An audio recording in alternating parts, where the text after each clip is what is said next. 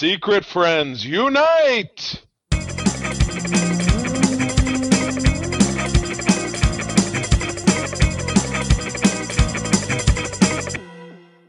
One.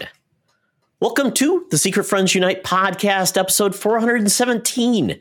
This is our guide to the geek side, and I am Todd Oxtor, one of your hosts, joined by a certain man who's filling in for Charlie Carden, who is now returning from the Romulan Ocean, but he needed a little break, he needed a quick breath, but he'll be back next week. And the guest this week is a returning champion. He's been on SFU before, and that is Mr. Chris CJ, from One Hour, One Decision. Chris, thanks for coming back, man.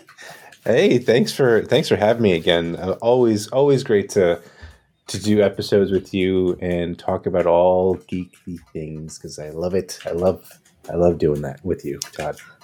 Yes, and I know Charlie would be so nervous because we might talk about video games. We're not going to do that. We did that before. We were chatting up about video games beforehand. But you know what? Maybe we'll have Chris on again to co-op mode to talk more video games in the future because it's always fun to do that. But you know what? We're going to talk about all things geek, everything but video games on this podcast and cosplay. Those are two caveats. And so, Chris, I think we're ready to get going. One of the first things we need to do is thank our Patreon. So Patreon, we're about 5 weeks in. We're having a great time with it. We're doing a lot of new content. So check it out at patreon.com/secretfriendsunite.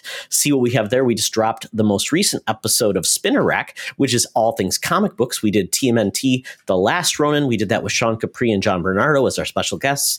It was a lot of fun. Great comic book. Check that out. There is a 2-minute preview on Patreon. If you're not a member, you can see that if it's something you're interested in. So, and with that, we want to thank our patrons, our best bud, Jamie Prinky. Thank you, Jamie, for coming along for this geeky ride. We want to thank our BFFs, Sean, Stella, and Henry Nias, and also Missy Merchant. They have been along for the ride the longest, and we hope you are all doing well. And once again, let us know if you want to hear anything on our podcast. And by all means, use your veto if you think we should not talk about something, because we would love to make sure we're covering the things that you like. You know, but a veto, it only goes so far. I think you get it once, and you want to be careful. It's like a lifeline, and what is it? You want to be a millionaire? Is that what they lifeline phone friend? Yes. Once, yeah. Yes. Yep. Exactly. 50-50. So be careful with that. So Patreons, once again, check out if you're not a Patreon right now, and if you are a Patreon, hopefully you're enjoying the content, and by all means, you're still going to get all the free stuff if you're not a Patreon, but you'll get some good stuff if you are. So thank you for listening to my pitch. And now on to one of our favorite parts of the show, Chris. This is where we pick a cover based on the episode number of the show. So I picked one, and I'm not sure if you've ever seen this comic before, but it is a gem. And that is Metal Men number 17. This comic book cover is straight out of the, I'm guessing, 60s, because it has word balloons, too much things happening on the page. You don't know what's going on. Apparently, we've got the Metal Men, who were a creation of the 60s, where this doctor made all of these robots called the Metal Men, and they were all like ink. We had iron and ore and different elements, and they had different special abilities. They're not really well known, but this doctor, though, that made them, essentially what we're seeing in this comic, Chris, is a little bit interesting because the cover says, read. I married a robot. The mad tail, even electric brains are reading. And on the background, you've got the Metal Men in a web saying, stop him. Doc's hypnotized. He doesn't realize he's about to marry an evil robot, the robot who trapped us. And then it says the unique Metal Men always wanted their inventor to marry a robot, their own Tina. The trouble is he's marrying the wrong robot. So, Chris, based on this cover, does a marriage happen? Does it happen to the right robot? And do the robots get out of their spider web for some reason? I'm going to say yes. It all gets resolved by the end of the comic, because it's that time. It's that time period where, you know, there's all this. There's conflict and resolution all packaged in one nice book. That's what I'm hoping for. But Now, based on that, though, do you think like any of the plot lines actually carried over to the next issue? It doesn't feel like it. I don't know. Maybe the through line is just like the Metal Men trying to hook up their inventor with some other person. I don't know. That's probably the only through line that I could see throughout this. It's kind of creepy that he made a sex bot. Yeah. But well. They always. It seems like it's always been someone's imagination. It does seem like a sitcom, right? Like, oh, I made my wife. Yeah. Or Small Wonder. Remember that TV show Small Wonder back in the day? You don't remember that? With this family invented the father of the family invented a robot who was a little girl named Vicky. Yes, and I think so weird. So weird. There you go. Check out Small Wonder, folks. After you're done reading this comic book, of course. Yeah. This one might be on DC Universe Infinite if you have that subscription. Oh. If not, check your local comic book shop. They may have one hidden away in the back corner. Ask about Metal Men 17, the one with the sex spot. Oh, wow. Well, that is the beginning of our show. But now we got to get into the most exciting part of the show, as most people would say. And that's our news with Madam Web. So without further delay, Madam Web, take it away. Now it's time for Madam Web's rumors and news. Take it away, boys. Thank you, Madam Web. My goodness, Madam Web, are you excited? The NCAA tournament's just upon us. I'm a huge basketball fan. Big Ten tournament's happening. I don't know where Michigan State's going to land, but I'm so excited. And you know what? This is your opportunity to shine. You're going to break out your old mascot costume, the sexy senior citizen. You're going to be out there. Hopefully don't break a hip and have a good time. Keep it clean, Madam Web. Keep it clean. Chris, you got a basketball team you're a fan of? I don't really follow college basketball. I do follow the NBA. But, I mean... It is an exciting time, though, because everyone does seem to get really interested in basketball, which, I didn't realize that you were a fan of basketball, so that's cool to know that. My favorite team of all time is the Bad Boys, the Pistons of the 80s. Oh, okay. I've moved to Minnesota since then, so my heart is now with the Timberwolves, and I'm hoping one day they will be good. Because they were good essentially 2 seasons ago. Oh, no, last season they made the playoffs. They made these bad trades to get Rudy Gobert, who that was a bad trade, I think. And Cat is probably never going to appear. But you know what? I'm excited for it if they ever turn it around. I love college basketball, the NCAA tournament. It's one of the favorite events I love. So I know we're probably putting a lot of nerds to sleep who don't like the sports ball. So we'll stop there just to make everyone happy. But Go sports. Go sports. Woo. All right. Well, the first story today is an interesting one. Apparently, we're going to get a Stranger Things play that's going to debut, and it's going to be called The First Shadow. It's a prequel that explores the origins of Joyce, Hopper, and other characters. Takes place in 1959 Hawkins. So if you remember, Stranger Things takes place in the 70s, so we're going, or no, 80s, sorry, 80s. So 59, this is essentially their parents' story, them being in high school as well, I assume.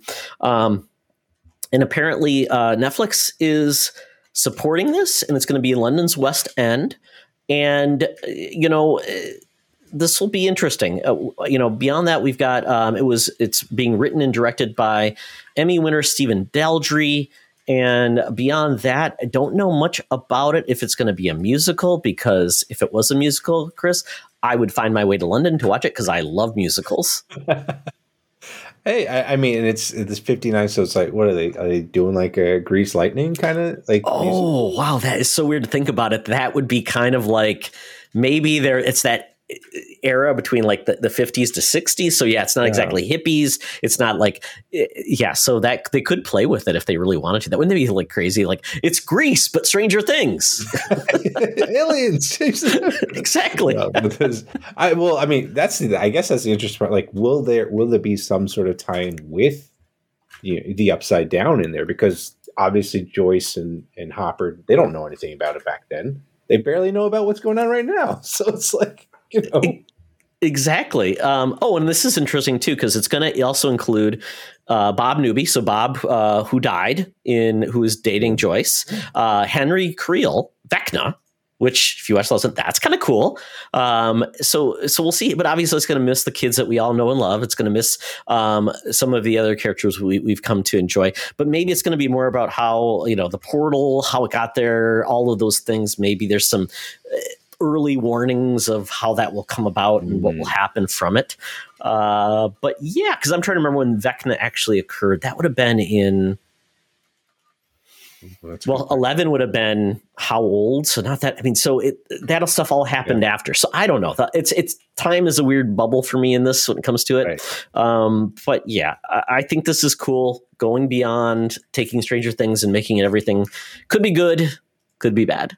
And I'll probably never know because unless they put it on Netflix, which maybe they could, maybe they would. I mean, hey, look, if Netflix is producing this or in some way is involved, then why not? Why can't we get this on the streaming service? Yeah, absolutely. Did you see that Chris Rock's performance last night on Netflix? That was their first live telecast. Oh, so they're testing waters with this stuff. Why not? Like HBO, and they used to do their comedy specials and things like that. But doing something live, that's kind of cool, and it opens up the door for must see. Like you actually have to be at Netflix at 9 p.m. at night to watch this thing, kind of like watching The Last of Us or Game of Thrones. So, Which this is, because they've always been like just either dumping episodes all at the same time, or not like having people allowing people to just consume the content at their will. Like whereas, Amazon Prime and to your point, like HBO and stuff like that have been drip feeding us episodes. So I don't know. It's interesting because I thought that was Netflix's whole thing. Like, hey, we give you all the episodes right now. You don't have to wait for anything. Now they're kind of like, well, let's see if this works for us too. That'd be interesting.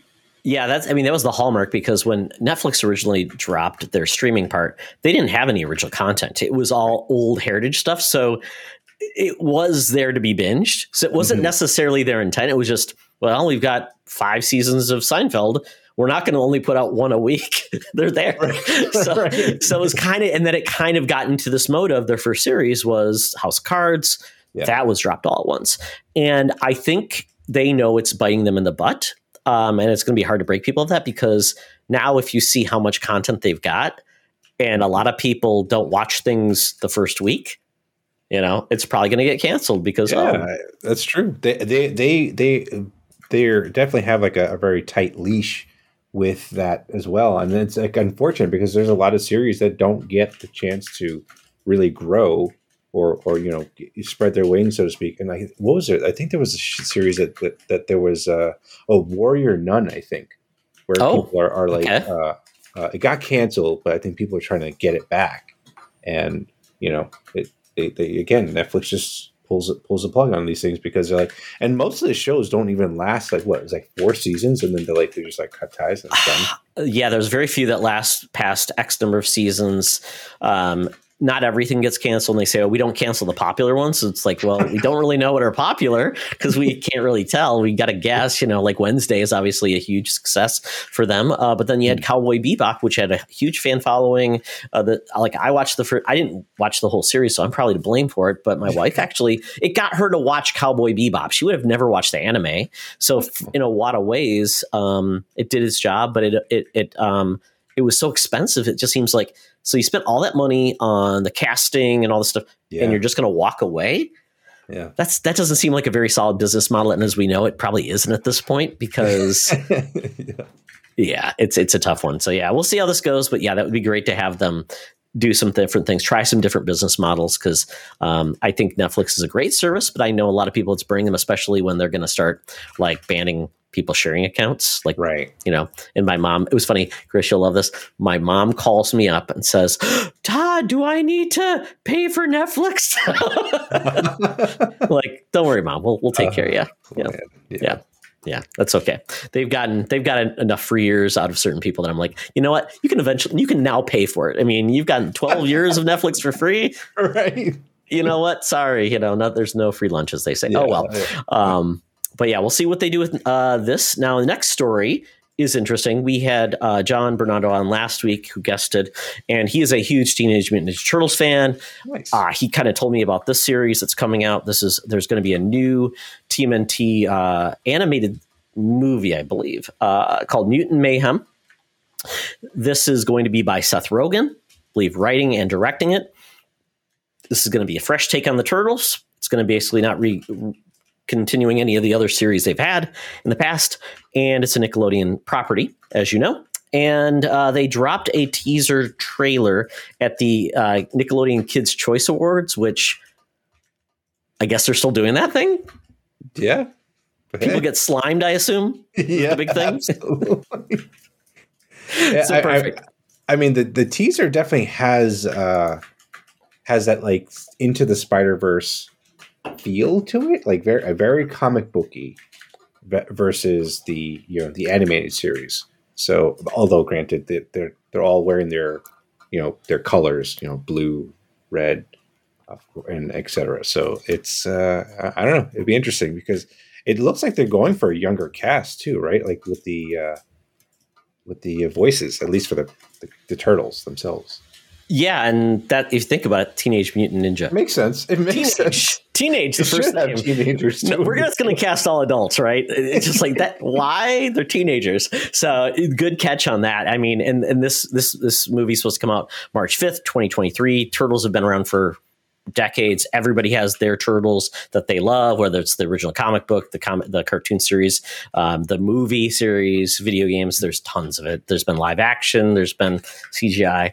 Traditional animation. I mean, it's impressive how much like Turtles has just like either reinvented themselves or like just been in pop culture for so long. It's, you know, they're basically like the Bugs Bunny of our generation, right?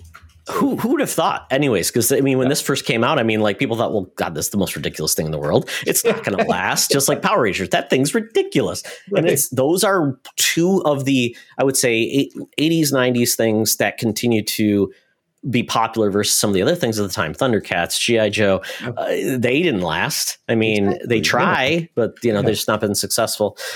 So with that, and it's like my son had his favorite version of Turtles, and I'm sure Chris, you've got little ones. Yeah. You know, show them the Turtles.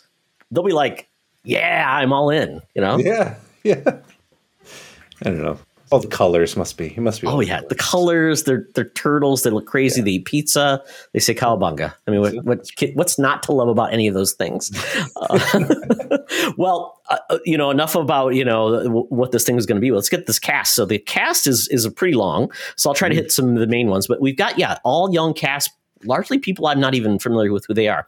Nicholas Cantu is Leonardo, Shaman Brown Jr. is Michelangelo, Micah Abbey is Donatello, Brady Noon is Raphael. But here's a voice you'll probably know. Jackie Chan is Splinter. Ido Edebiri as April. Ice Cube as Superfly, not Superfly. Missed opportunity. Yeah, folks. Right. Seth Rogen as Bebop. Totally makes sense. John Cena as Rocksteady. Totally makes sense. Paul Rudd as Mondo Gecko. I guess he's going for like the surfer dude kind of sound, maybe. Yeah. See that? Yeah. Natasha Demetrio as Wingnut. Rose Byrne as Leatherhead. Post Malone, really? As Ray Fillet. Hannibal Buress as Genghis Frog. Maya Rudolph as Cynthia Ultram. Giancarlo Esposito as Baxter Stockman. Ooh, there's your heavy hitter right there. Yeah. Holy cow. Where is Shredder? Maybe that's going to be like the secret. I don't know. I'm looking through anything else. Maybe that'll be a late reveal. I mean, but this looks like a fun voice cast. Yeah. I like unknowns as voice actors because you don't go, oh, that's Seth Rogen. Kind of like the Mario movie. You know, it's like, oh, it's Chris. It's one of the Chris's. Not you, Chris. Nothing against Chris. Yeah. I get it. I didn't know. I didn't realize there was a Superfly and there was Baxter Stockman. Apparently, yeah. It's very weird because I was just talking about that because we read TMNT, The Last Ronin, our show, and I had been out of the loop on Turtles where they're at. And it was funny with that because Baxter Stockman was one of the bad guys in it, and you know, they played it straight-laced, but I always remember Baxter Stockman being the nerdy guy, and then he turned himself into a fly. That's all I remember. And so Giancarlo Esposito as it, you know? I mean, Gus Fring? Damn. Yeah, yeah. That should be entertaining. But I think that might be one of those things where they reveal, like, when it gets close, big trailer drop, Shredder, and I mean, so Chris, I'm going to put you on the spot then. You brought it up. It's only if yourself to blame. Who should be the voice of Shredder? Ooh, voice of Shredder. Well, it can't be the original guy who, you know, rest in peace. Uncle the dad from The Fresh Prince of Bel-Air, which is so crazy. Yeah. Who would be a good Shredder? Wow, I'm gonna have to think about that for a moment. I'll come back to you on it. But who's got a good, like, commanding voice? I mean, Giancarlo Esposito would have been a good Shredder. Like, he would have been good. Yes, exactly. Although, I mean, if they're trying to be accurate to the, you know, Japanese, right? Japanese or whatnot. Mm-hmm. Yeah. So the guy that was in, like, Inception and and Batman Begins. What's his name? What is his name? I'm gonna look it up now. Ken Watanabe? No. Yes. Okay, it was Ken Watanabe. Yeah. Yeah. Like, he would have been. I think he'd be okay. I think if they're going with that. Oh yeah, definitely well known. I was thinking, did you see Bullet Train? Oh yeah, the elder Japanese mafia guy. Yes. I thought he'd be good too. He'd be good, absolutely. Yeah. So consider we don't know any of the names. Yeah. Okay. That guy. Yeah, that guy. Yeah. If you've not seen it, Bullet Train, definitely watch it. Highly entertaining. Fun. Well, you know what? This movie comes out in next year, or actually, no, this year. It's in May. So this is coming out in, like, literally 2 months. So this might be a movie you take your kids to, maybe. I don't know if they might be a little too young to go, but I would watch this. Yeah, definitely. Looks fun. Can't wait. Yeah. So next, we're going to have a story that I asked Chris if he actually wanted to talk about this. And he actually said, yes, I'm mildly excited about this. I'm like, all right, let's go. So we've got a new animated series called Agent Elvis. It's going to have Don Cheadle and Johnny Knoxville in the cast, which is crazy. But this is about Matthew McConaughey voicing Elvis, but he's a super spy. The animation style is so slick in this. It's so slick. It's so cool looking. And the other thing, I'm just like, I wanted to be in that room when they pitched this, like, just to see the reaction on Netflix. Be like, okay, I see where you're going with this. And like, you know what this game reminds me of? This show reminds me of a game, Interstate 56, I don't know, or 76. Oh, yeah. 76. Yeah. Was it the car combat game? Yeah. Yeah, I remember that. Yeah, you're right. It is kind of that stylish, minimalistic look, yeah. So, I mean, it looks really cool. I'm super excited to see what that, and looks like it's pretty violent. So, we'll see Elvis do some kicking ass in animation. Yeah, the cast is great, though. It's got Jason Mantzoukas, Ed Helms, Christina Hendricks, Chris Elliott, Fred Armisen, Kieran Culkin, Simon Pegg, Ego Wadham, Asif Ali, Craig Robinson, George Clinton from the P-Funk All-Stars, apparently, Gary Cole, Tony Calavero, Tara Strong, and this is crazy, X's real-life ex-wife, Priscilla Presley's in this, too. Yeah.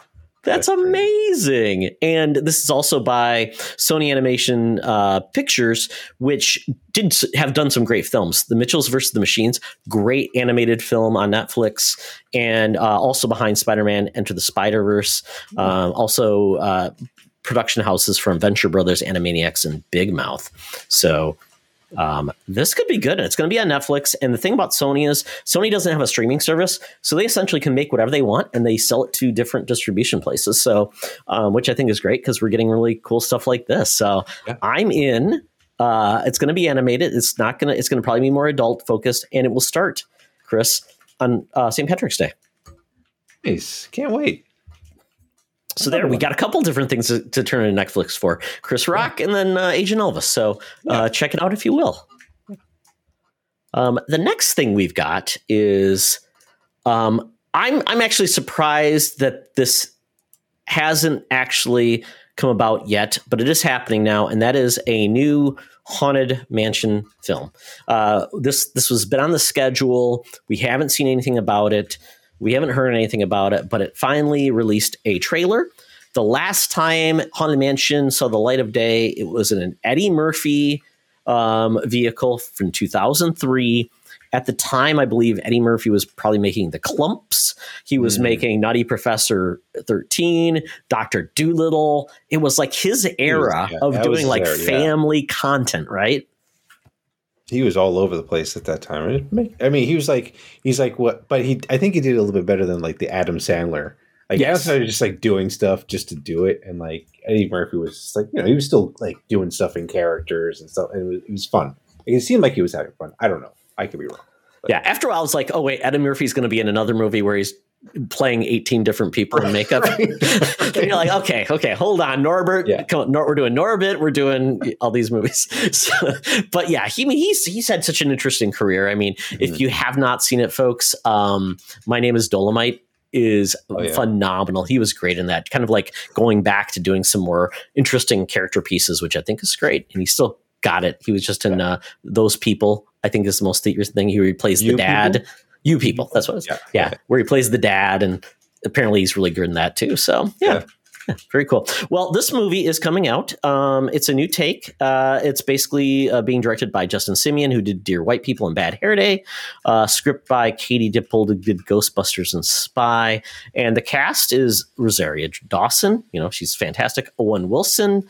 And let's see who else is in this. Lakeith Stanfield from Knives Out, Tiffany Haddish, Danny DeVito, Jamie Lee Curtis, Jared Leto, Winona Ryder, Dan Levy, Chase Dillon, and Hassan Minaj. And here's the premise. In this mysterious adventure, a doctor, Rosaria Dawson, and her 9-year-old son, Dylan, looking to start a new life and move into a strangely affordable mansion in New Orleans, only discovered the place is much more than they had bargained for. Desperate for help, they contact a priest, Owen Wilson, who in turn enlists the aid of a widowed scientist turned failed paranormal expert, Stanfield, a French Quarter psychic, Haddish, and a crotchety historian, Danny DeVito. You know, this comes out July 28th, 2023. It's going to be, looks to be very family friendly, light on the scares, but definitely going in on the antics of the ride. If you're familiar with that, the ride is great. Like you go on that elevator and the pictures get long and they reveal like crazy antics. This could be a lot of fun. It could be. I mean, like you said, they tried it once and like, I guess they're trying to make another franchise again, like reboot something. So, you know, why not? It could be like a fun little thing. And again, another movie with a crazy cast. Like it's, you know, a lot of talent riding on this like reinvigoration of this potential. Absolutely. So. And either they were paid so much they're not caring and will just do whatever's asked, or they were paid enough and are like, I'm enjoying myself. This is good work. I'll put some effort into it. Movies during the summer as a parent, it seems like there's a drought of like things that are appropriate for kids that are just over the top action, violent, whatever. Right. This one could be a good hit for and something to kids that's not your standard animation movie with singing animals. Yeah. Fair. And I can't. I if you look at the cast, also a lot of them have done a lot of Disney stuff or like MCU stuff, right? Like, you know, Owen Wilson with Loki and all that stuff. So it's I don't know. Maybe this will like bleed into more franchises within the, you know, House of Mickey. You know, and it's funny because everybody was like saying they looked at the cast and the one thing they pointed out, wait, Jared Leto's in this too. He's in everything for some reason. Like, I mean, he never says no to a movie, apparently. Yeah. Well, good for him. I wouldn't either, though. Yeah. I like a paycheck. Yeah. Oh, well, some sad news, especially since Charlie's not here to talk about. I'm sure he talked about it on Code 47, his Star Trek podcast. But I'm going to talk about this because Star Trek Discovery is going to end with season 5 in early 2024 on Discovery Plus. This was kind of a surprise because this series is what started over the renaissance of Star Trek on TV once again, trying to find its footholding. This show had a rocky launch. Brian, I'm blanking on his name. She was a showrunner who launched the show.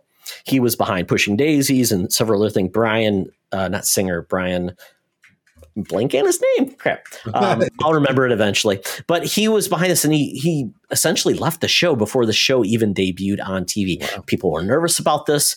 The buzz was, oh, this is going to be a prequel.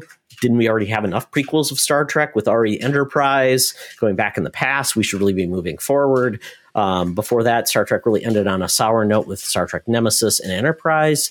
So at this point, you know, Star Trek, people were nervous about it, especially after the J.J. Abrams movies that some people loved, some people didn't. I would say the diehard were less happy with it, but I think it did bring in new fans who just wanted more action in their Star Trek, if they even knew of what Star Trek was at the beginning. So this show ultimately, I think, has been critically acclaimed, has brought back new eyes to the show, brought back fans from the show that have been lacking, that were waiting for new good Star Trek. And I think and there was a million different ways that this could have failed. And I think it succeeded. The cast has been excellent. The twists have been interesting. They've failed at some plot points. They've done some really good things. I mean, they started in the past, and now they're farther along in the future than Star Trek has ever been. So it's cool. I think it's kind of been a success in a lot of different ways, not being afraid to take chances. Some of their artistic reinterpretations of the Klingons were not loved. I don't think anybody really liked it. It was weird looking. Okay. But yeah, I mean, in some new interesting technology and definitely the most diverse Star Trek has ever been either on the screen. And I think that's to be applauded because we have essentially a young black female Star Trek captain. I mean, that's cool. We've got you've got gay cast members. We've got new aliens that are included. And I think this is a success. Now, Chris, I don't want to say everything, but I know when we talked before and I said this story, and you're like, I'm not really caught up to Star Trek. But when it comes to the new Star Trek, I think the best show is Strange New Worlds. I think it's the best show to say, if you're not familiar with Star Trek, start here because there's no legacy. It's essentially at the very beginning, but it is really, it's like the original series, but if it was written and developed with strong acting, strong directing, great storylines, it's standalone for the most part. I think that's the best place to start. But I think if you do want a fresh take on Star Trek as well, and you want more of a overarching story, Discovery is not a bad place to start either. Okay. Is that, is this Strange New World? Is that something? Is that the animated one? Or? No, that is. So we have Lower Decks, which is animated, and that's like a comedy. Okay. I've been iffy on that show, but I think a lot of people do like it because it's a sense of humor. Yep. There's also Prodigy, which is on Nickelodeon, which is a Star Trek kids show, which a lot of people like as well. And then, Discovery and then Strange Worlds. And we've got Picard is like the one that's been going on, which is essentially a sequel to The Next Generation. So there's a lot there, which is great. There's more offerings for Star Trek for everyone. And I think it's a good place to be with Star Trek. So I don't know. Is Star Trek any interest to you at all? Or is it just something that's never been in your wheelhouse? It wasn't initially, but like as I'm getting older, I think I'm appreciating this style of sci-fi a bit more than like maybe the Star Wars. So yeah, I might give these shows a shot. I think that's the other thing is like I felt so overwhelmed with the history and all the shows that are there that are like I'm like, okay, where do I start? And so I'm glad I got your recommendation right now on where to start. So like, yeah, maybe I'll dive into it. Yes. Strange New Worlds is like the perfect thing. Cause it's like only got one season in, it's 10 episodes, I think long. And every episode is essentially standalone as a story, but it's not like, oh, it's trivial. Mm-hmm. They do develop characters. They do carry on things and events. So it's, I think it's a great place to start. Paramount Plus is actually a pretty good service. It's got a lot of cool content and you can get they always have free trials. So got a free weekend, get a free trial for a month, watch what you want. Yeah. Cool. Very cool. I will pause, Chris, because you said you needed to pause. Yes. I'll be in 3, 2, 1. And we close the news with Something that is, I didn't expect it to see so soon, but Disney now owns Fox, which then brings us to all of the franchises that Fox owns, and one of those that essentially cannot be killed, just like the thing that's involved with it, and that is Alien, or Aliens, depending on what you count the franchise as. At this point, Alien's been around since 1979, started as a simple horror franchise in space, has gone all across the world in many franchise, or many sequels, prequels, and whatever. At this point, though, we're hearing that the next movie will begin production March 9th in Budapest. Fede Alvarez, who is making this film, which is very interesting because Fede Alvarez is also the person that was behind the reinvigoration of The Evil Dead with his horror version of that, which took a lot of the comedy and really scoped in on what making you cringe and creep. And so a lot of ways it makes sense that he would get back, maybe to bring Alien back to its horror roots, which isn't always a bad thing. When you have a long-going franchise, sometimes you have to get back to where you started and understand what made it work. In this movie, it'll be led by Mayor of Easttown's Kaylee Spanny, David Johnson, Archie Renault, Isabel Merced, Spike Fearn, and Eileen Wu. And Chris, if you recognized any of those names, you're a better person than I. I don't know anyone there. I'm curious, like, where this falls in the timeline of the Alien series, like, because I know we've had like prequels with like Prometheus and stuff like that. So, what'll happen? I don't know. But at the same time, with this younger crew, it makes me think of like, is this going to be like Jason, where they're going to camp or something like that? They're going to space camp, and there's a killer on the loose, so to speak, So. Yeah. I mean, that's like we talked about in the last segment about Star Trek. They have Prodigy. Same thing there. It's a young crew. They find a starship and they go off on crazy adventures. Same thing here. It could be just like that. Like, and it does say that there's a very simple synopsis. It says it'll be eventually taking place in a far off world will be centered on a younger group of people who are destined to cross paths with the terrifying threat. So essentially they're being vague, but that's probably just enough of a premise anyways. Maybe they're like a science exploration vehicle, very similar to the first one. They come across something and there we go. The aliens we know have been transported beyond just their homeworld, and they could be there. And what makes them horrific is when they attach themselves to whatever and they adapt, and then we get different versions of them. And this is the 9th entry. The last entry was 2017 Alien Covenant, which I did not watch, but I did see Prometheus. Mm-hmm. Prometheus was a weird film. It was essentially the prequel, which did Ridley Scott do that one? Yes, he did. Okay. And I think he even did Alien Covenant as well. And I think Alien Covenant was trying to get back to kind of what we kind of viewed as Alien, but I kind of felt like that was a series that I'd probably had enough of. Now with when this probably will come out is guessing, maybe 2025, 2026. That's almost a 10-year gap. I don't know. Maybe it's enough for people to feel like, everything else comes back in horror, like Friday the 13th. Right. We've seen Halloween, those recent films. It could be enough. I don't know. What was the last Alien film you saw? Oof. Maybe the second one? One to see. I don't know. I don't know if would you consider like Alien versus Predator part of this? At this point, it's not like numbered trilogy, but it is. Aliens are in it, so it's got to be considered something. Right? So I don't know. Yeah, that was probably the closest that I've watched. Okay. Alien. So. Hey, I'll take it. Yeah. I think I saw those two. There was like two of those. So yeah. They're everywhere. Yeah. Well, yeah. It's hard to believe that, Disney now owns this franchise, but we'll see. When you said that, I totally forgot about that. They own Predator too. They own all these different things. And you're like, do they own RoboCop? I don't think they own RoboCop. Maybe they do. I don't know. I wouldn't be crazy if they did, but yeah, we'll see.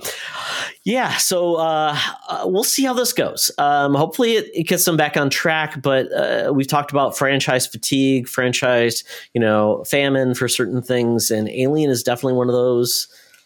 I guess we'll see what they do next. And hopefully this is good. because I never want to see anything fail. Yeah. Same. All right. Well, that is it for the news portion of the show. Now it's time for us to get into what we're nerding on about. We're going to go to a place for some drinks, some libation, and some music, and that's the Geek Easy. Talk nerdy to me. Talk nerdy to me. We're sitting in the Geek Easy, cover band's playing, drinks are poured, and we are ready to get our nerd on. So, Chris, tell me what you're nerding out about, man.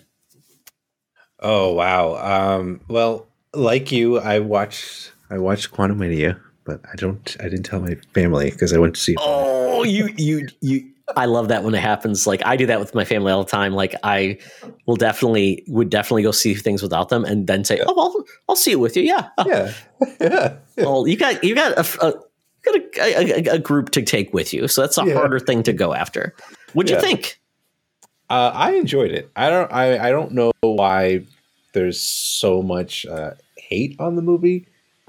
They were in the quantum realm. Like, it's the name, like, but I thought Jonathan Majors was great as Kang, and I'm excited to see it. This is the start of Phase 5, right? So it's got a lot to do, and with so little time to do it right, like it was even under 2 hours or so.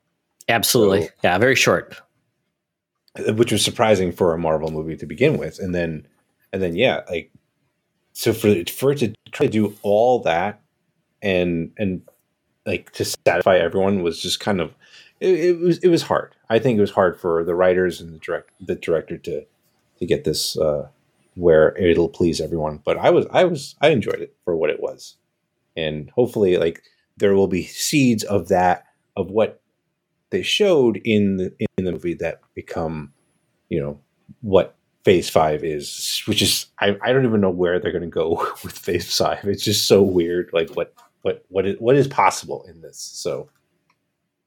So based on that, did you stay for the post-credit scenes? I did. Okay. Yeah. So we know Loki. We're getting Loki because they had a scene from Loki, which is funny. Yep. We know that is coming out. We don't have a date yet for Loki Season 2. It's coming this year. Right. And then we have Guardians of the Galaxy, and then we have the Marvels in November. Yep. So with that, do you think they're going to put, like, we're just going to get like a different Loki in all these properties, like every time they're dropped? Because that's the whole thing with Loki. It's like, with Kang. You think we're going to get a different, like, because the whole point of Kang is, yes, he's not like Thanos where he's one powerful dude. He's essentially an army of people, right?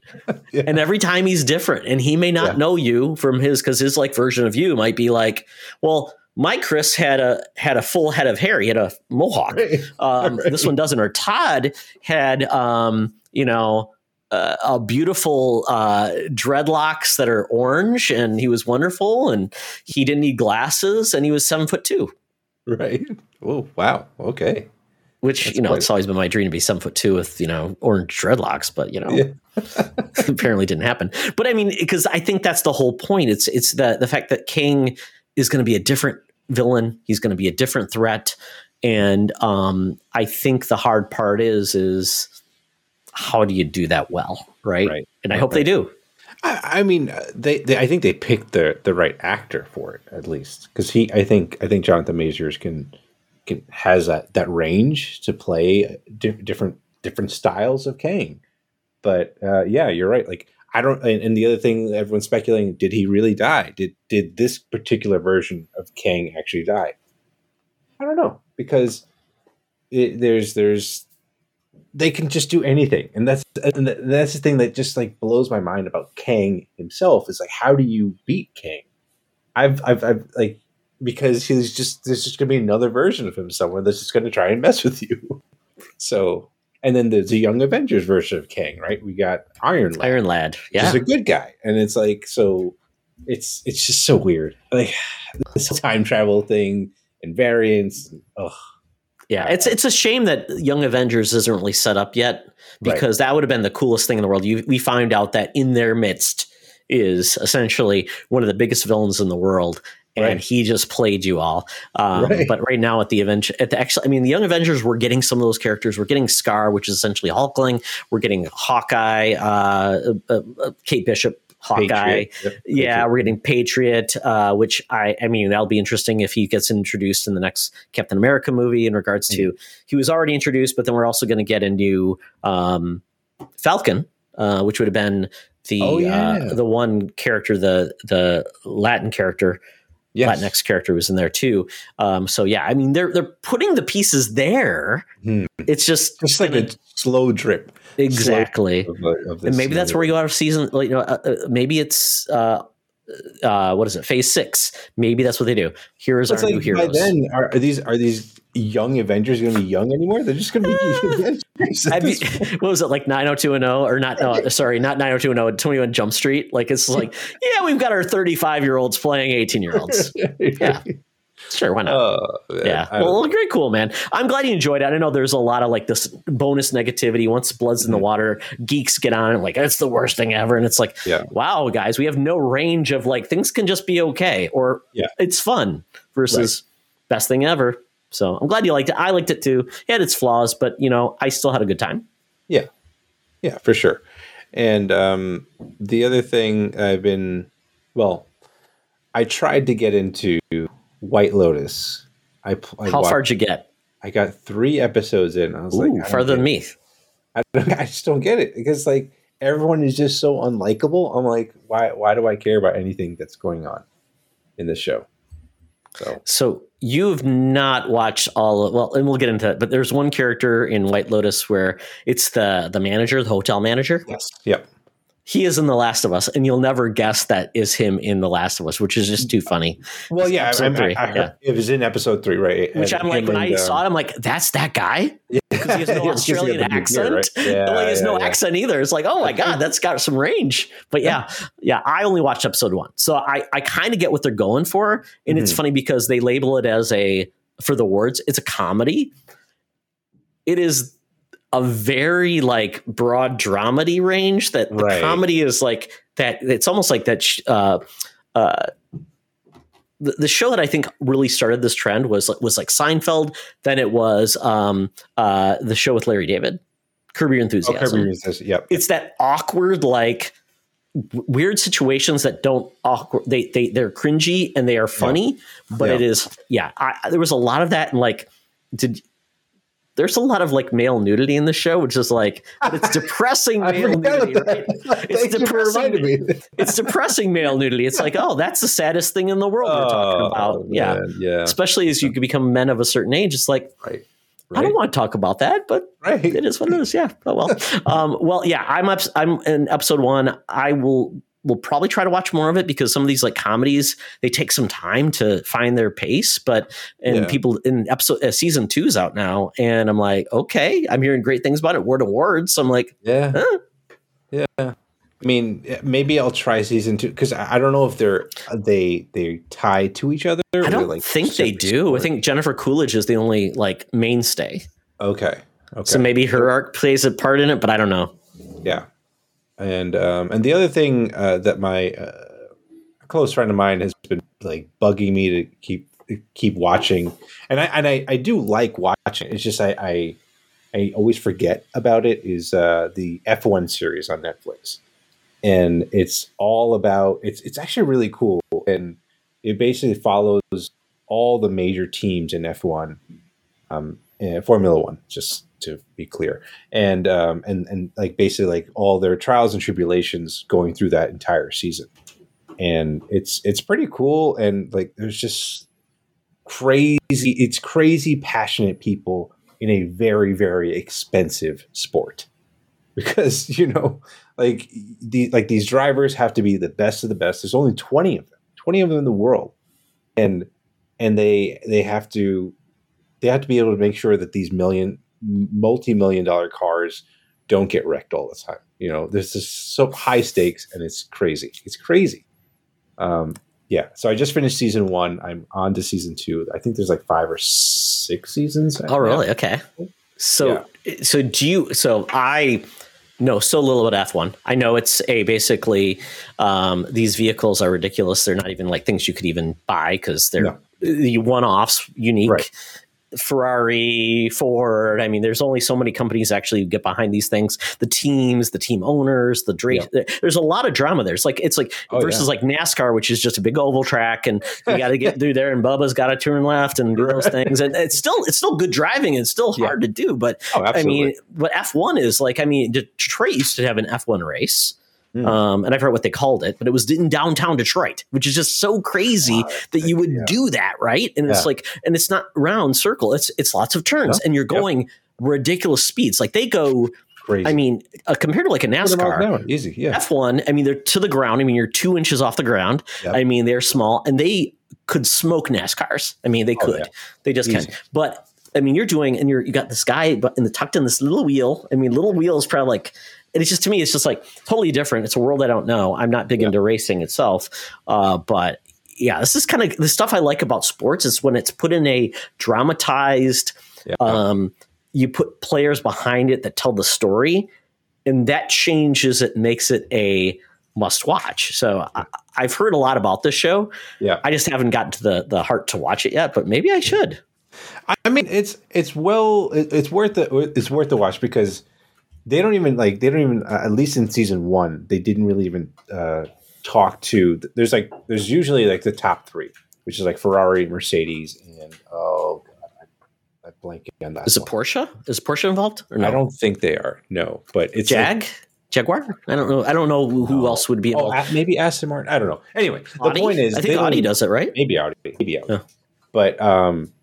But yeah, like it's basically the rest of the rest of the pack that like season one talks about, and it's just interesting, like just the battling because like they know they can't touch Ferrari and all that stuff, but they'll like they're just vying for like this number 4 seed and stuff like that, and again it's just it's really interesting and it's really well shot too. That's the other thing too. It was the audio and the direction, like the editing, is just really good too. And by the way, Chris, I'm just telling you right now, a good friend of mine, Sean Nias, who is the patron of the show, he's big into cars.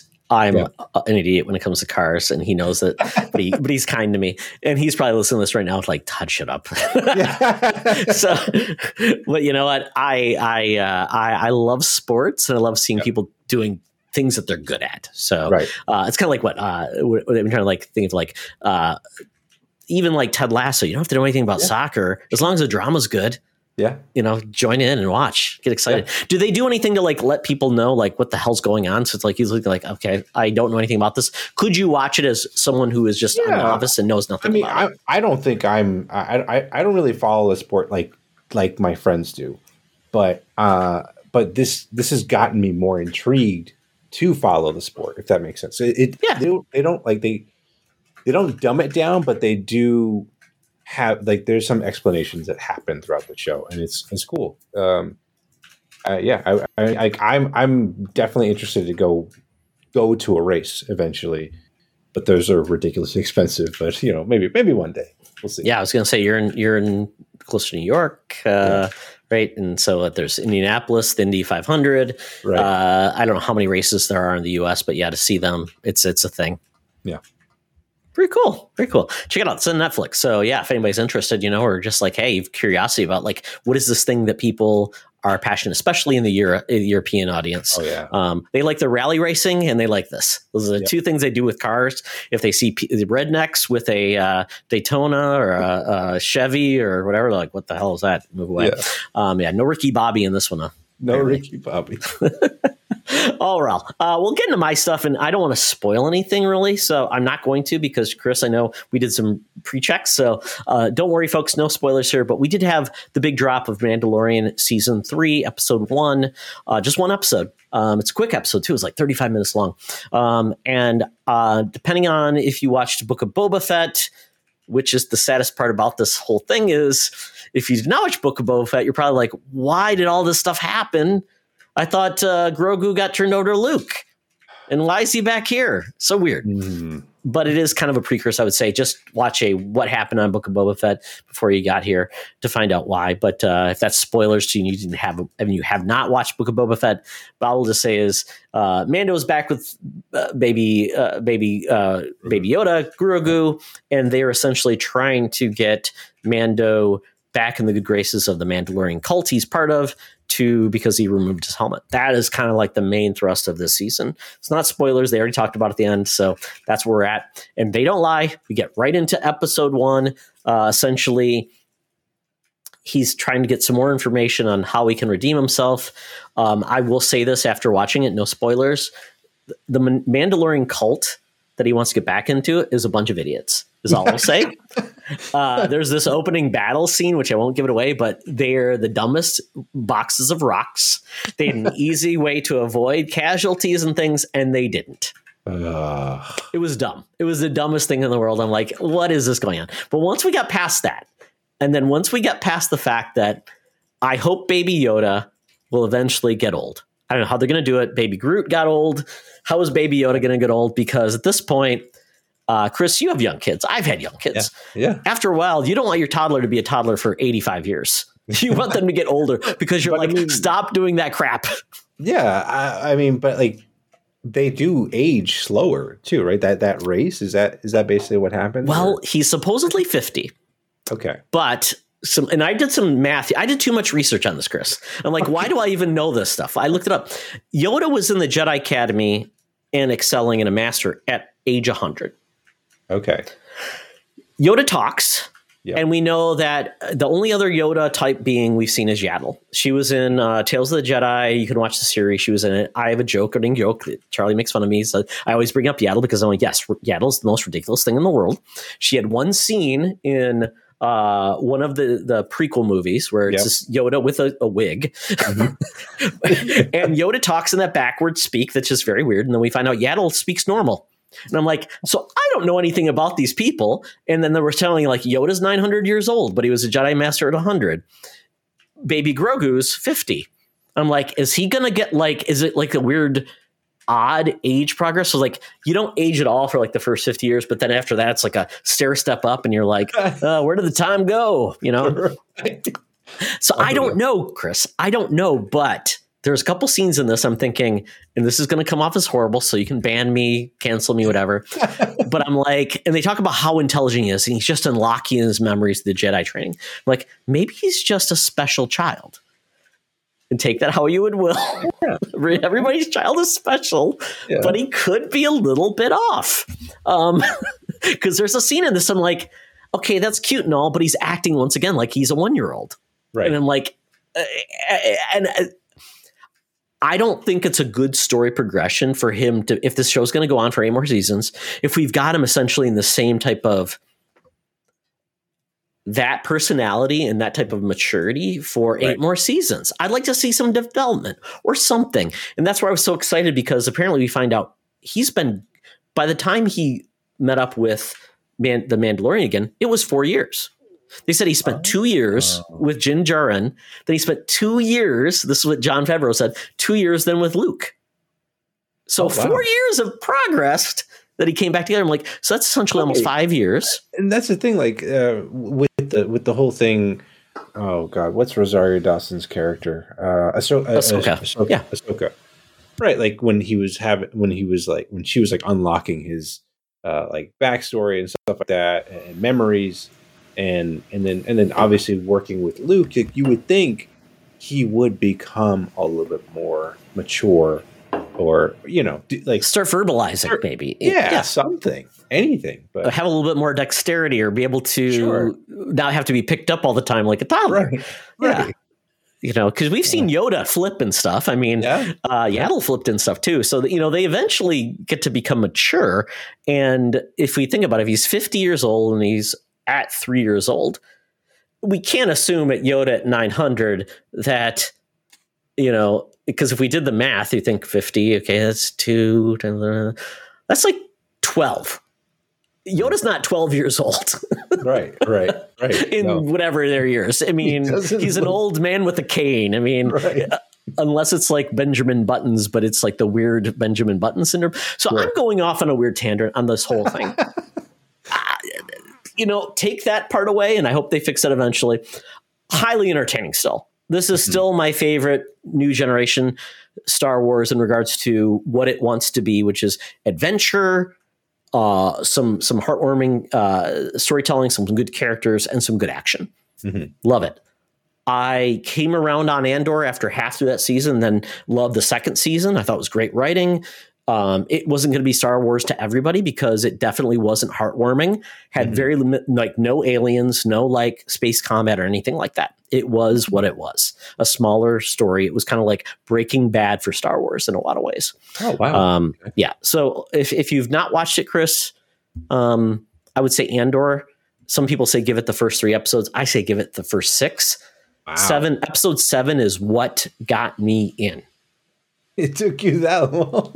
And I would say, honestly, I wish there hadn't been episode 1 through 6 because it added nothing. Should I just skip to 7? Is that I would be curious if somebody did that and they would tell me, Todd, I really didn't understand what was going on. I don't think you need to. I think there was some story beats, but I think all of those could have been very summed up in flashbacks that would have taken like 30 minutes. That's where I felt like the pacing was glacial, and everybody says the pacing's bad, but it wasn't just the pacing. It was just what was given in those episodes and the amount of characterization. I didn't think there was enough characterization in 6 episodes that built the world. That felt, I think everything mattered. Episode 7 in regards to understanding the world they're in, the characters, and the trauma they felt. So I don't know. I'm wrong. I know I am. I'm sure I am. But yeah. It's just too much of things these days. And for me, it was 7 episodes to get into it. So yeah. And we had other people said this is the best thing ever. Other people, it wasn't their Star Wars. I, once again, came around, but it was a journey. Oh, well. Yeah, watch. I'm excited to see what happens next in Mando. I don't know how long the season is, but we get so little of this type of Star Wars I really like that it has me very excited to see what next. I'm even wearing my Star Wars Mandalorian, Dadalorian t-shirt. I mean, come on. Nice. Exactly. So there you go. Check out Mandalorian. Next is The Last of Us, episode 7. Chris, I know you have been largely not partaking, which is fine. If you want to, it's going to be there whenever you're ready for it.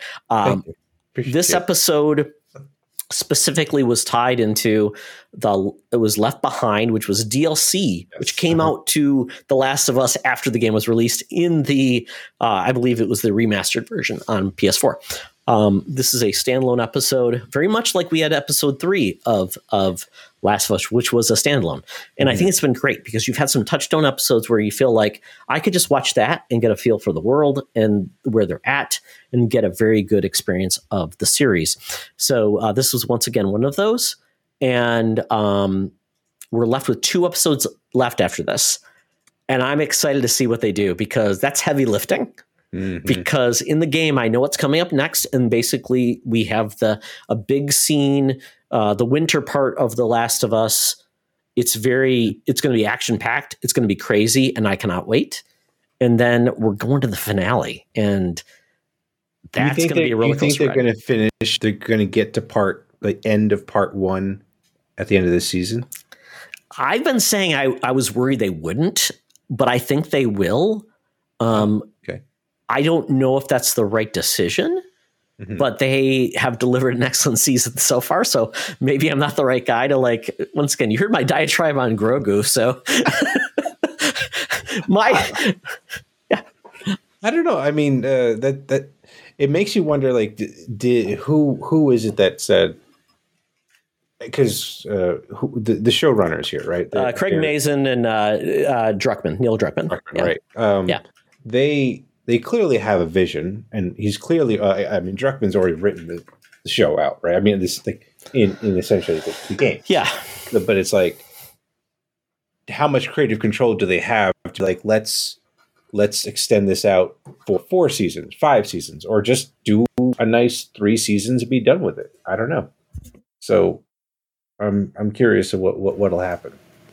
You know, that's a good question. It seems like they are getting complete creative control. Craig Mazin, who's the producer and the director and all this behind this, even Neil Druckmann, who's behind the game, mm-hmm. they seem to have a very good, strong partnership, which is great. Yeah. And HBO is a great partner at this point. If you remove like Warner Brothers and all the craziness behind them, HBO's the best place for drama. It's must-see TV, and they've proven that over the years with all of their content. But what I always worry about is like, okay, if this is successful, are they going to say we're done with two seasons? You know, because we have two games. Yeah. I know they are developing their factions, like multiplayer game. Mm. And they said there's going to be story-based content out of that. Okay. We don't know about a Last of Us Part 3 as of yet. Yeah. So it gets very tempting to do a Game of Thrones thing where you run out of source material, all those things. You know, we know in these games and, you know, Chris, depending on how familiar with the games, yeah. certain characters don't make it. And that's just, yeah. and that's going to be a hard road to hoe with a lot of fans. Yeah. So we'll see how that goes. And you're not going to like what your primary characters do. That's the hard part. I feel like part two, like the game part two, could probably be broken up into two seasons because of the story, the characters that get intermingled in this. Right. So I could see that being like maybe two seasons there. That's true. But the other thing we've essentially they've tested waters with is having these kind of short, like these one-off stories that happen throughout the world with, like you said, episode 3 and episode 7 is obviously part of that DLC, but you know, that like they can just spread that out throughout season 2 and, you know, go for as long as they want. And there are, it's not just, you know, Joel and Ellie's story, right? There's other people that are affected in this world, and characters that they've introduced, new characters that they've introduced in this world too. So, you know, the world's your oyster essentially at this point. Yeah, and I think I think you're absolutely in the mark. If they want to extend this, they will take almost like scenes of the world through different lenses mm-hmm. that maybe people that have passed Joel and Ellie in experiences, and it's like we've got like more of the town where Joel's brother is and their experiences and what they've gone through, the Firefly story. There's so many different ways you can go, and you know it's not reflected in the game. Maybe that's the whole point. Maybe we're saying, you know, the game introduced the world, but there are so many stories to tell. We don't want to be like the Walking Dead, where it's like none of the characters die after a while because everybody's their fan favorites. So we have to just let them live forever and there's no consequences. And you're repeating the same story beats of like, oh, look, we moved to another town and it's another group of people that are bad. Yeah. Great. Right. Don't be like the Walking Dead. Like, don't overstay your welcome. If it really is just 3 seasons, let it be 3 seasons and be done with it. Yeah. People can enjoy it and not be so miserable about it. Yeah. It's like, you know, we saw with Game of Thrones season 7.5 to 8. That was terrible. So yes, exactly. There's nothing wrong with leaving people wanting more. Yeah. You know, I've always never complained like, oh, I wish they would have made less of that. Well, maybe I did, but you know what I mean? It's like, sometimes know when you've overstayed your welcome and move on. Yeah. So this point, we're in a good spot, and it's so weird. We're worried about what they're going to do. And I'm like, I just want to make sure this season ends well. They've got to finish the landing, and then they go from there. And then we'll go from there. But I mean, I think I'm so excited that people are respecting video games mm-hmm. and their storytelling, and this makes me very excited for the next thing that gets developed, and hopefully it's treated with as much attention as this. Agreed. So there you go. I'm very excited. I'm going to watch after this episode. I'm going to eat. I'm going to get put on HBO Max, and we'll see what happens. Yeah. And I'm sure something horrible will happen because nothing goes wrong. Nothing goes well in that world. But you know what? I'm in it. And then the last thing was that I watched is Foundation. This is on Apple TV Plus. What's the first episode? This is Isaac Asimov, and I will tell you, if you want fancy science fiction, Isaac Asimov is the guy you go to. He's the guy that is highbrow, not simple. It's layered. it is a it's definitely not pew pew shoot aliens and those type of things. It is. He's the one that wrote iRobot, right? iRobot, you know, the whole tenets of robots and will not kill, like the 10 Commandments and the Foundation. I didn't know anything about it. I'm going in blind. I will not lie. I am an ill-read nerd. Okay. And I'm fine with that. I time is finite and not everybody reads everything. But the cool part is we're getting adaptations. So I will hear about people if this is a good or bad adaptation or not. The good thing is, does this capture my attention and has me more interested in the Foundation than it did versus hearing, I've heard it's good, but I don't have the time to read a 300-page novel. This is really good, at least from a one episode perspective of presenting the concept, presenting the problem, presenting the characters, and getting you engaged. Yeah. And that's all I ask of a show. If the pilot does that, I think The Peripheral is another show that did a good job of doing that. And that's on Amazon Prime. Yeah. So The Peripheral, I watched the first two and I'm going to watch more.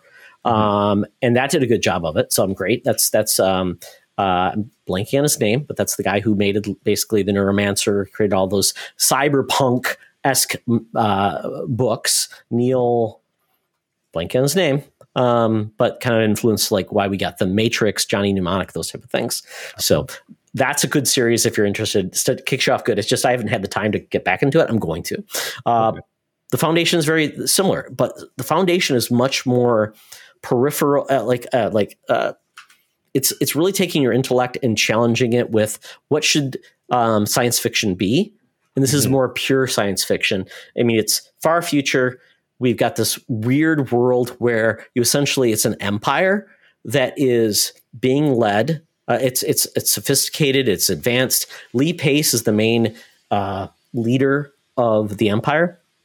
He has cloned himself, and they've cloned their leaders for 400 years to stay in power. And he's cloned himself in this way, Chris. It's so crazy. So Lee Pace Prime is, they call him Day. That's his name. He's the Emperor Day. He's cloned an earlier version of himself as a young person that's probably 10, calls him Dawn.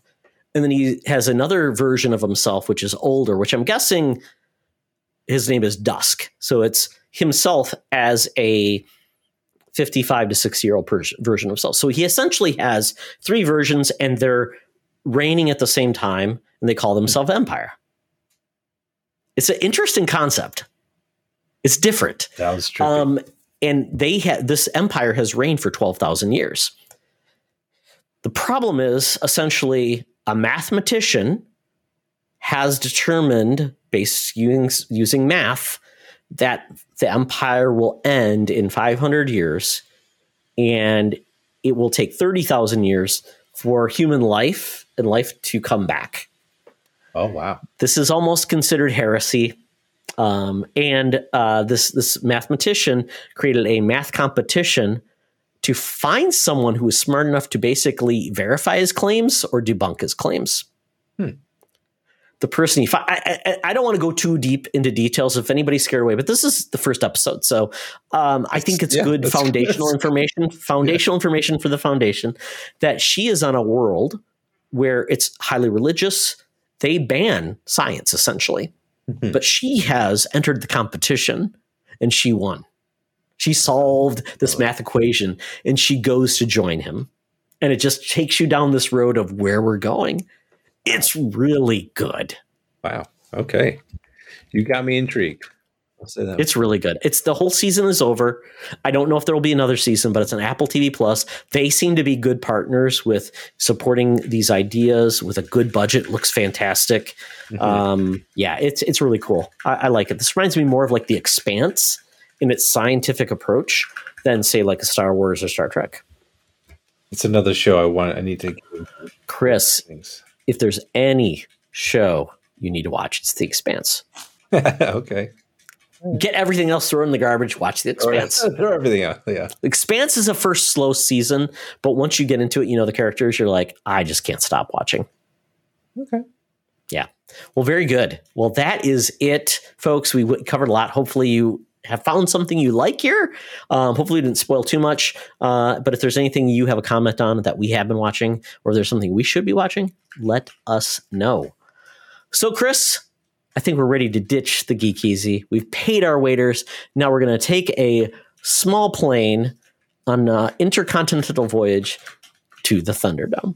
So let's go. Welcome to another edition of Thunderdome! Thank you, Tina. We're sitting in the Thunderdome where the mutants have been gathered for a topic of game to be entertained. And this week we're doing something a little bit more constrained. We have a guest, and to get to know him a little bit better, I put the question to him, what is one of his favorite things? Why does he love it? And why should you love it? So we're going to start now, Chris. Tell me, what is one of your favorite things? Well, one of my favorite things is a movie that apparently not many people watch, and you really should watch it because it is so good. And it is the movie The Nice Guys. And this movie had Russell Crowe and Ryan Gosling as two private eyes that were it's based in the 1970s Los Angeles, and they're trying to they're investigating a missing girl, and hijinks ensue. And if you don't know, this movie was also directed by Shane Black, who did some amazing stuff, such as like he wrote Predator, he also did like the Lethal Weapon series. And another great movie, Kiss Kiss Bang Bang, with Robert Downey Jr. and Val Kilmer. So, like, he's done some really cool stuff, and his writing is just so good. He did Iron Man 3 or 2, didn't he? He did do Iron Man 3, which a lot of people hate on, but I enjoyed it for what it was. And he knows buddy cops, apparently. He does. Like, he does. Yeah. He's and like The Last Boy Scout, he did that too. Oh, so yeah. It's like he's again, like he knows this genre, and he knows how to do it so well. And I think this is like probably his best version of it.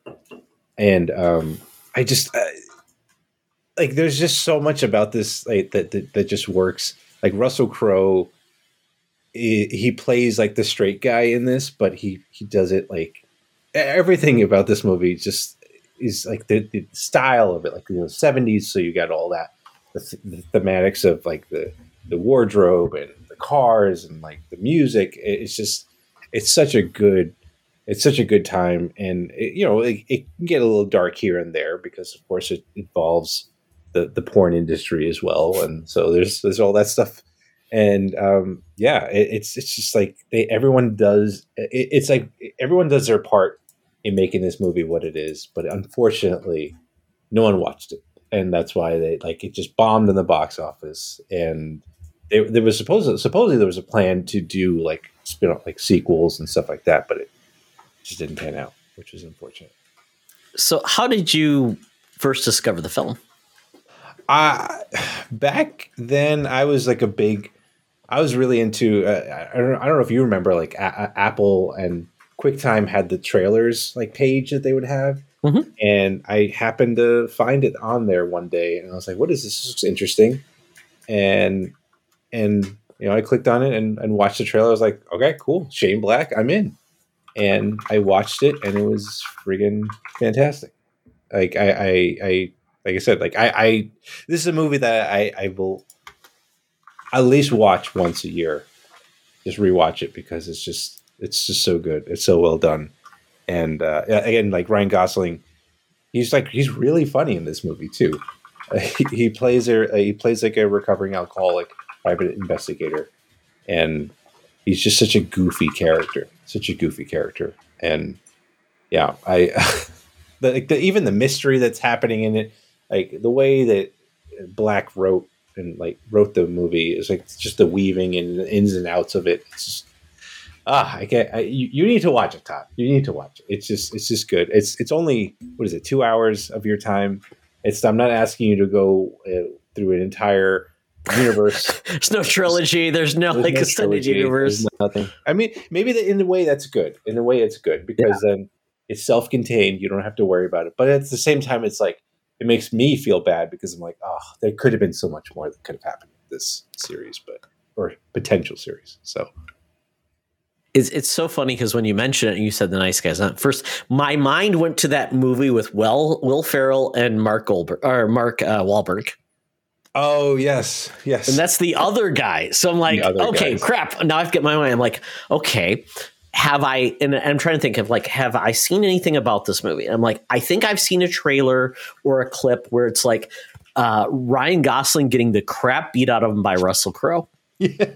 Where he's like the, I guess the old tenured, like, like private dick enforcer. Yep. Yeah. And I'm like, okay, like this looks interesting, but it definitely seems like a tough sell. Like at the time, like, I don't know what else was happening around it. Like, why didn't it do well? So let's go a little deeper in this, Chris. Why do you think this didn't do well? Was it bad marketing? Were there other movies at the time that took away from it? What was like kind of the thing that made this it's kind of like most cult films, like why didn't it work at the time, but it still is a good movie to watch?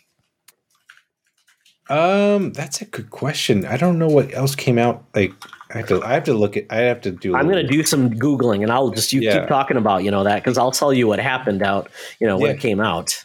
Yeah. I mean, it was a summer movie and it wasn't like I don't want to say it's like that action packed. There's some action in it, but I don't know. It didn't seem like a regular blockbuster movie. But it was just it's hard to say because I think the same thing happened with Kiss Kiss Bang Bang, another movie where Shane Black did, and it kind of was fine, but then kind of just faded away. But I don't know. I think people were just really into I think Fast and Furious was still happening. I mean, it is still happening. What am I saying? It's still going. So there's all that, all those like, and Transformers, I think at the time too. So it's all these like crazy, like just adrenaline movies were there. Whereas this is just kind of like more cerebral, I guess. And,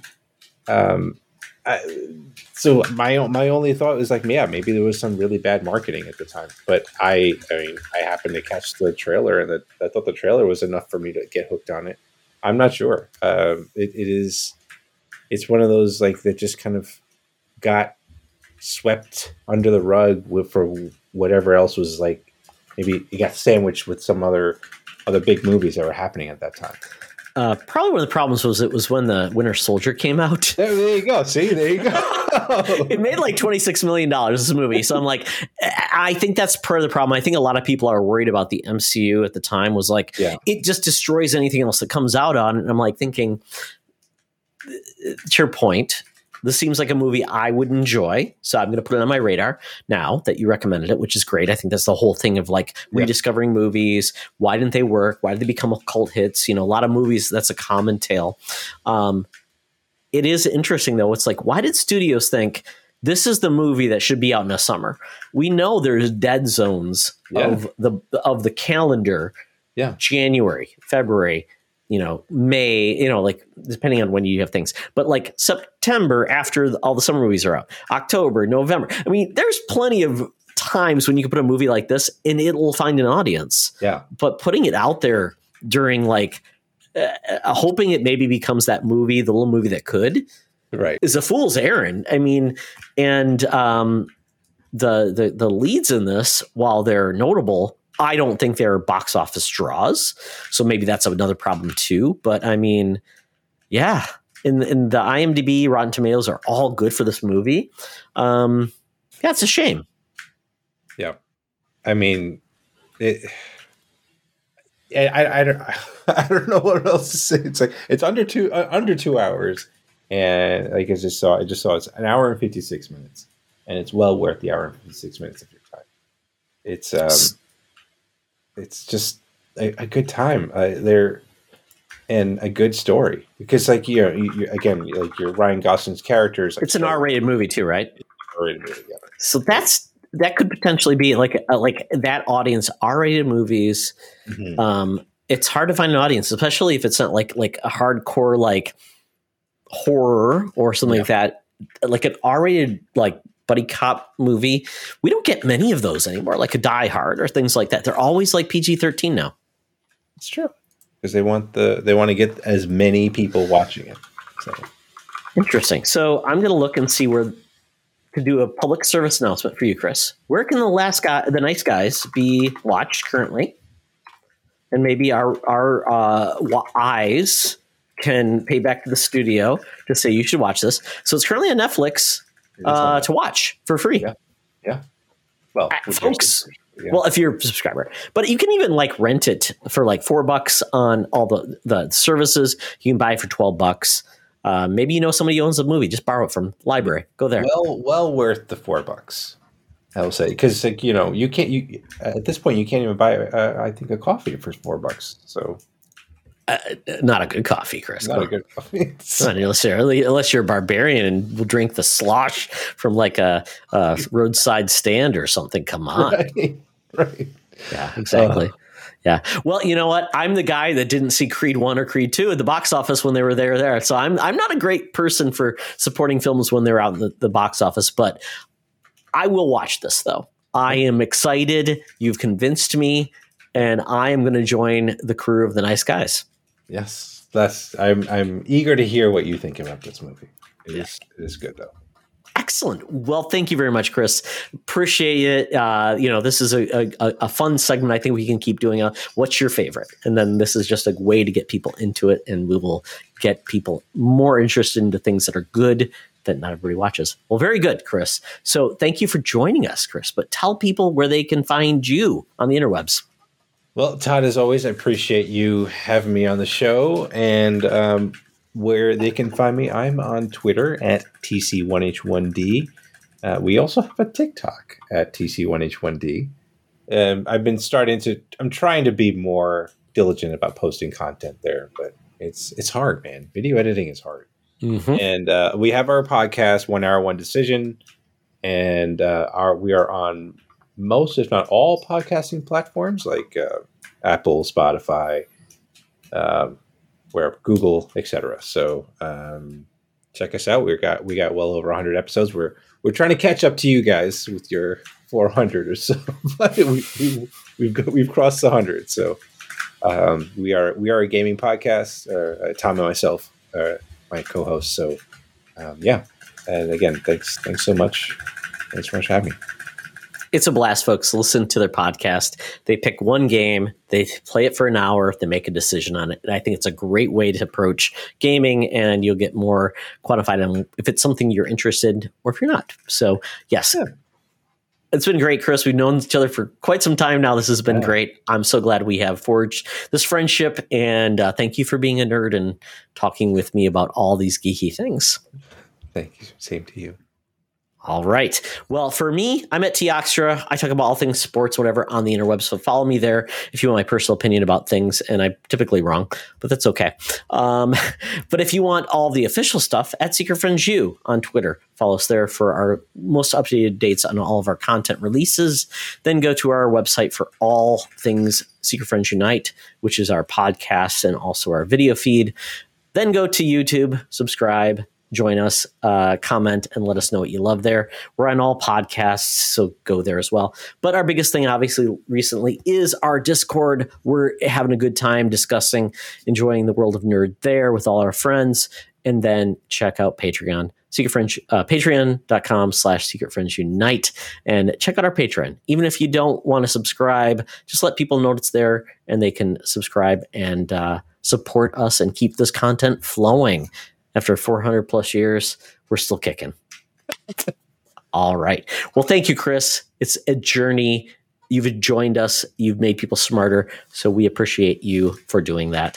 And as always, folks, remember, it's always better to... Oh, God, I was going to do co-op mode there. Oh, my God. Charlie's going to kill me. We'll have to re-edit that. And remember, folks, be the hero, not the villain. This podcast is part of the Secret Friends Unite podcasting network. Visit SecretFriendsUnite.com for more great shows, articles, news, reviews, and more. Secret Friends Unite podcasts are available on Apple, Google, Spotify, and other podcast services around the world. If you'd like to be part of the conversation, you can join us on Facebook or our new Discord server. or follow at Secret Friends U on Twitter. Please subscribe to Secret Friends Unite on YouTube and visit our merch store at tpublic.com. Just search Secret Friends Unite. Thanks for listening.